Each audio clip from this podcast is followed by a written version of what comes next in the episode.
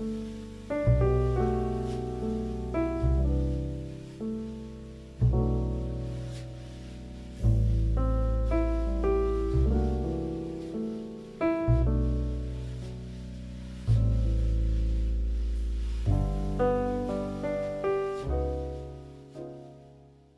ばんは、猫背です。私が金田です。えー、今日は一番最後尾、クレマです。よろしくお願いします。はい、よろしくお願いします。純喫茶エピソードボリューム472回目お送りいたします。はい。今週は猫背担当会ということで、まあ、前回に引き続き、実はクラブハウスで、えー配信をしつつお送りしているので、若干緊張感ある中でやっておりますが、今回はですね、まあ、ちょっと個人的な体験というか、まあ、UI とか情報設計の話に行き着くかもしれない題材をちょっとお話ししたいと思うんですが、えーデリバリーアプリでどうやってお店探すかっていうことについてちょっと話をしてみたいと思います。クレマさん、金田さんはそのデリバリーのアプリ、まあ、ウーバーイーツとか出前館って、なんかどれぐらいの頻度で使ってたりしますか？クレマさんいかがでしょう？私、あの、都心に住んでた時は、まあ、ちょいちょい使ってたんですけど、今、あの、新宿から電車で90分ぐらいかかる場所に住んでるんですが、会えないっていう現状があります。うんなるほど、そもそもリストが出てこないとか、そういう、はいなるほど。そこは、やっぱエリアによって、ね、やっぱ違い出てきますよね。うん。金田さんはどうですか？ああ、使ったことないですね。あ使ったことない。はい。あ出前館とかもない。うん、自分で買いに行っちゃいますね。おーあ、テイクアウト。デリバリーではなくて家テイク庭るんだったらそうですね。まあ、家の近所になんか仕出しの弁当屋があったりとかするんで、そういうところで済ましたりとか。やっぱその、その、なんか地理というか、その土地の条件によっても、その使えるかどうかっていうのが変わってくるかと思うんですが、自分の今住んでる地域は割と、まあ、頼める状況下であるのと、やっぱりその、テイクアウトのお店っていうのが、まだまだ数が少ないのと選択肢も少ないので、まあ、ちょいちょい使っているんですよ。まあ、最近だと、まあ、僕が仕事をしていて、で、奥さんも仕事にたまたま出かけていて、まあ、お互い何か料理を作るっていうこともなくて、じゃあ、何か、ウーバーイーツか出前館かで何か頼もうかみたいなことが、まあ、最近のパターンだったりするんですけれど、ちょっとそれで、ちょっと最近引っかかったことがありまして、おここ最近というか、その出前館とか、まあ、ウーバーイーツも含めてなんですけど、その頼むときに味が想像できるお店というか、一度頼んだことあるお店を継続して使うっていうことが多かったんですね。うんうん。それこそ、ドミノピザとか、あの、ナポリの窯とか、あとはファミレスのジョナサンとか、一度行ったことあるし、頼んだらこういう味の、こういうクオリティの料理が来るなっていう、想像できるお店が中心だったんです。まあ、ある日、その、会社で、まあ、オンラインの飲み会があるよという日があって、で、会社からそういうオンライン飲み会というか、まあ、それこそ歓迎会とか仕事の打ち上げがあるときに、会社から補助が出るんですよ。上限2000円とかまでで、領収書切ったら、その、補助出してくれますっていうのがあって、うん。で、せっかく会社からお金出るし、なんか普段食べられないような、もうちょっと豪華なというか、美味しいものを食べたいっていうことになって、うん普段のその、えージョナサン、ドミノピザみたいな、言ってしまえばそのチェーン店系のものではなくて、もうちょっと凝ったものを食べてみたいっていう、ちょっと欲が出てきて、それで、その、まあ出前館、ウーバーイーツで、その美味しいお店を探そうとしたんですけど、これが、まあそのアプリの作りというか、そのサービスの特性もあるからなのか、すごく難しかったんですよ。うんうん。これ何かっていう、なんなんでそんなこと起きてるかっていうと、そのデリバリーのアプリで、まあそのアプリケーションを立ち上げると、まあお店のリストが、その、まあデフォルトだとおすすめ順みたいな形で出てくるんですけど、その、大体一つ一つのお店のブロックというかカードに、その口コミというか、うんその利用したユーザーの評価が5段階評価でついてる。まあ、食べログとかも同じだと思うんですけど、大体その一つ一つのお店のカードにその5段階評価が載っているんですね。うんで、その食べログだとか、まあ、それこそレッティとかって、えーまあ、その高評価を得るっていうのが割とハードルが高いので、特に食べログなんかは3.5以上だったら、まあ間違いないだろうみたいな。それこそよく言う、いいね、よく言いますよね。4以上だったらかなりレアというか、これはもう、その名店だみたいな扱いになるっていう基準があると思うんですけど、このデリバリー系のアプリの5段階評価が、まあ当てになんないんですよ。うんうんその当てにならないっていう判断をした根拠は何ですか？えっ、と、インフレを起こしてるんです。すごい高いってこと？みんない4.5以上でひしめいていて、うんうん。しかもうん、そのトップランカーというか、えー4.9とか4.8がついてるお店が、マクドナルドとかケンタッキーとかモスバーガーなんですよ。あもう本当のその味が想像できる超有名チェーン店が点数が高かったってことですね。そうですね。だその個人店、まあ個人経営なのかわからないですけど、そのマイナー系のお店っていうよりかはもうチェーン店系がゴロゴロ、その上位にひしめいてるっていう感じがあって、うん。で、その、ウーバーイーツだと、その口コミ、コメントみたいなのが特に残せる仕様じゃない。まあちょっと僕が見つけられてないだけかもしれないですけど、コメントがなくて、その内訳みたいなのは見られないんですけど、うんうん。出前館の場合は、その、口コミ、コメントも残せるように一応なっていたんで、まあその口コミの中身とかも見るんですけど、結局その星の付け方が、要はその時間通りに配達してくれるとか、うん。料理の梱包がきちんとしていて何も漏れがありませんでしたとか結局その味の評価っていうよりもあの時間通りに配達してくれるとか綺麗に配達してくれるっていうところの評価がうん。コメントでがほとんどでその味がどうのっていうのがほとんどコメントとしてなかったんですね。なるほどね。うん一応その出前館の星の付け方としては、その、まあ5段階評価にはなってるんですけど、一応項目が2つに分かれていてうん、要は多分配達料理の状態っていう項目と、まあその味とかその料理自体の評価っていうのが、一応星の付け方が2つ分かれていって総合評価っていう扱いになってるんですけど、それでも、まあやっぱ上位に、その上位というかその4以上がほとんどの状態っていうのが、まあ僕の使ってるエリアだとそうなっていて、こうなってくるともうこの星で選ぶっていう、まあ食べログとかでやってるような使い方っていうのはできんなっていう感じになってしまって、なんかすごい不思議だったんですけど、今、猫背さんの話を聞いてると、うん、ユーユーザーが入力するときは、その味系の評価と配送系の評評価に分かれてると思うんですけど、表示はそれは分かれてないんだ。分かれてないですね。うんそこがなんか問題が一つありそうな気がしますけどね。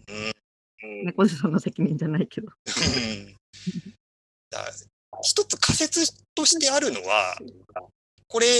僕はこういうところですごい問題に感じて、なかなかお店見つけられないっていうことになったんですけど、こういう、こう、なんかユーザーの体験っていうのがあんまりこう可視化されていないというか、そんなにこう問題視されていないとしたら、そもそもこのデリバリー系のアプリを使っている人って、美味しいかどうかっていうよりも、なんか今すぐ持ってきてくれるとか、ある程度のクオリティだったらよしみたいなところがあってうん、あんまりその美味しいお店を探すっていう目的で探してる人って数として少ないのかなってうん。思ったんですよね。ひょっとしたらもうそのサービスの外で、それこそなんかインスタとか、なんかその Google とかで検索してそこがデリバリー対応だったらっていうので流入してくるとかっていうのが実は多かったりするの？とか。なんかそう。そんな仮説もね。こんな話をあの、うん。ショッピングアプリでもに関してもしているんですけど、あのショッピングアプリでも決め打ちでもう今日はこれこれのブランドのこれこれのワンピを買うって決めててそれを探すのに適してる UI とそのなんかお洋服春物欲しいけど何がいいか分かんないけどいいのと出会いたいっていうテンションで来るのと適してる UI が違うと思うんですよね。でそれってやっぱそのカスタマージャーニーマップとか書くじゃないですか仕事で。うん。それと近いなと思っていて、そのどういう用途でそのアプリに向き合ってるかによって、必要な情報とか、その商品パラパラめくる機構、まあ、UI とかが違う、適してるものが違うんだろうなと思っていて、なんかそれに近いものを今、猫背さんの話から感じました。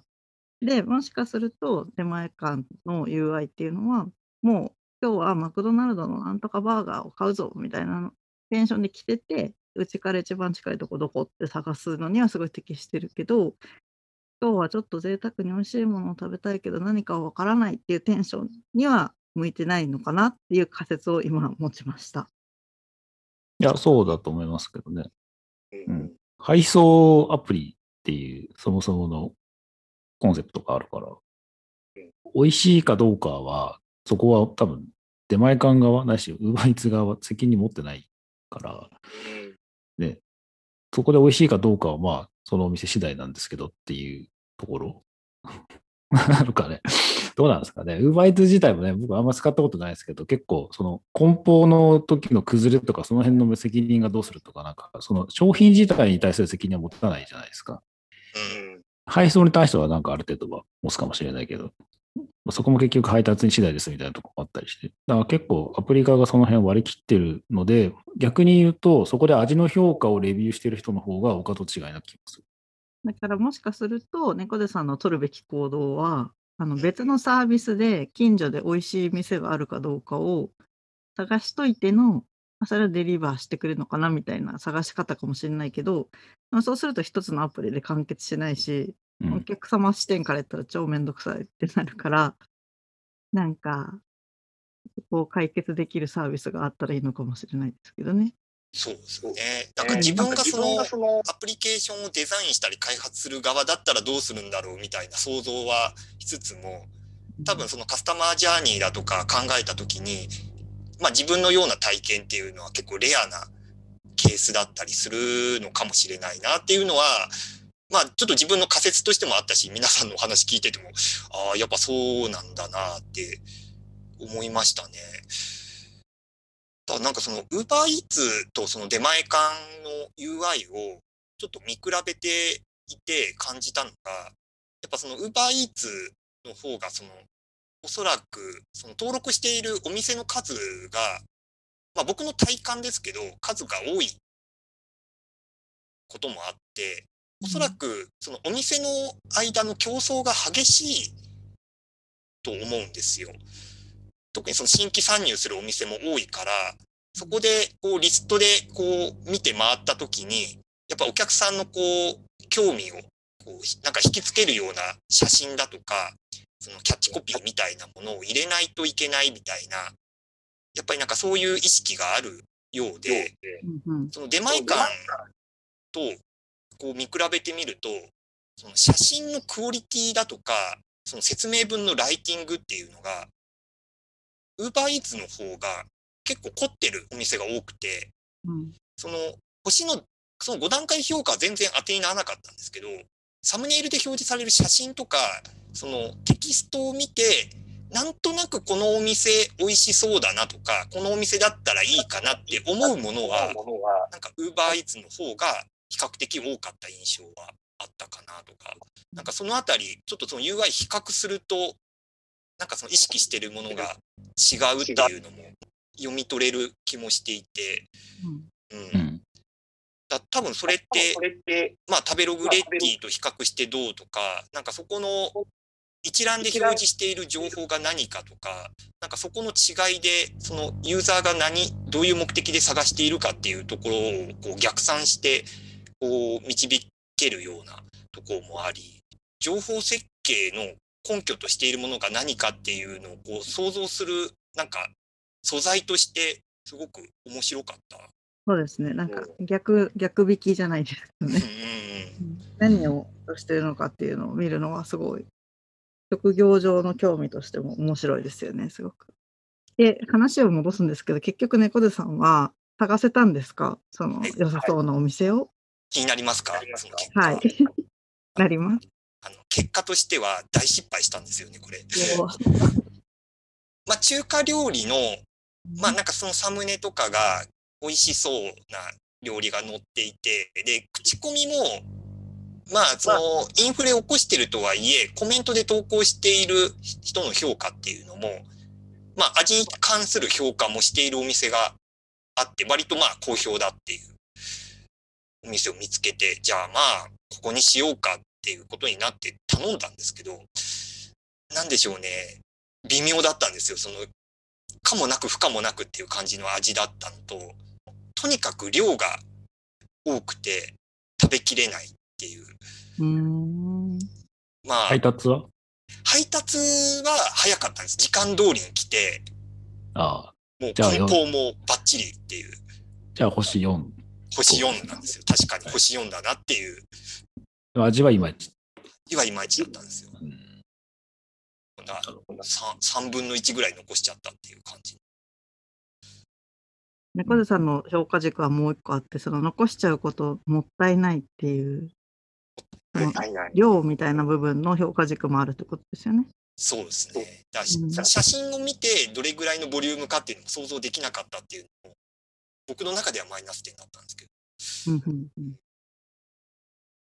うん、なるほどね。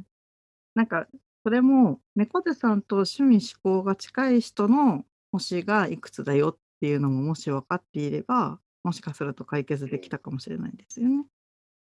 そうですよね。なんか、本当にアプリを使ってる人全員の星で、まあ、自分と合ってるかどうかがわからない部分もあるから、なんか今後の技術の課題なのかなって今聞いててちょっと思いました。うん、うん、まだちょっとそこまで突っ込んでは考えてられてないんですけど、なんか自分だったらどうするっていうのもちょっと考えてみたいなってこうこういうなんか状況に直面したことを踏まえてこうだったらいいなみたいなところまで考えられると。まあ別に自分はこのウーバーイーツとかね、えー、出前館の回し物でも関係者でもないですけどなんか最近思ったのはねそういう自分が暮らしていく中のその UI とかデザインの気づきはやっぱりブログにしてった方がいいんじゃないかと思っていてブログないしはツイート。うん、なんか、音声で、ポッドキャストで喋ってても、ほぼ誰も、誰にも広がっていかないので、すごく少ない人にしか。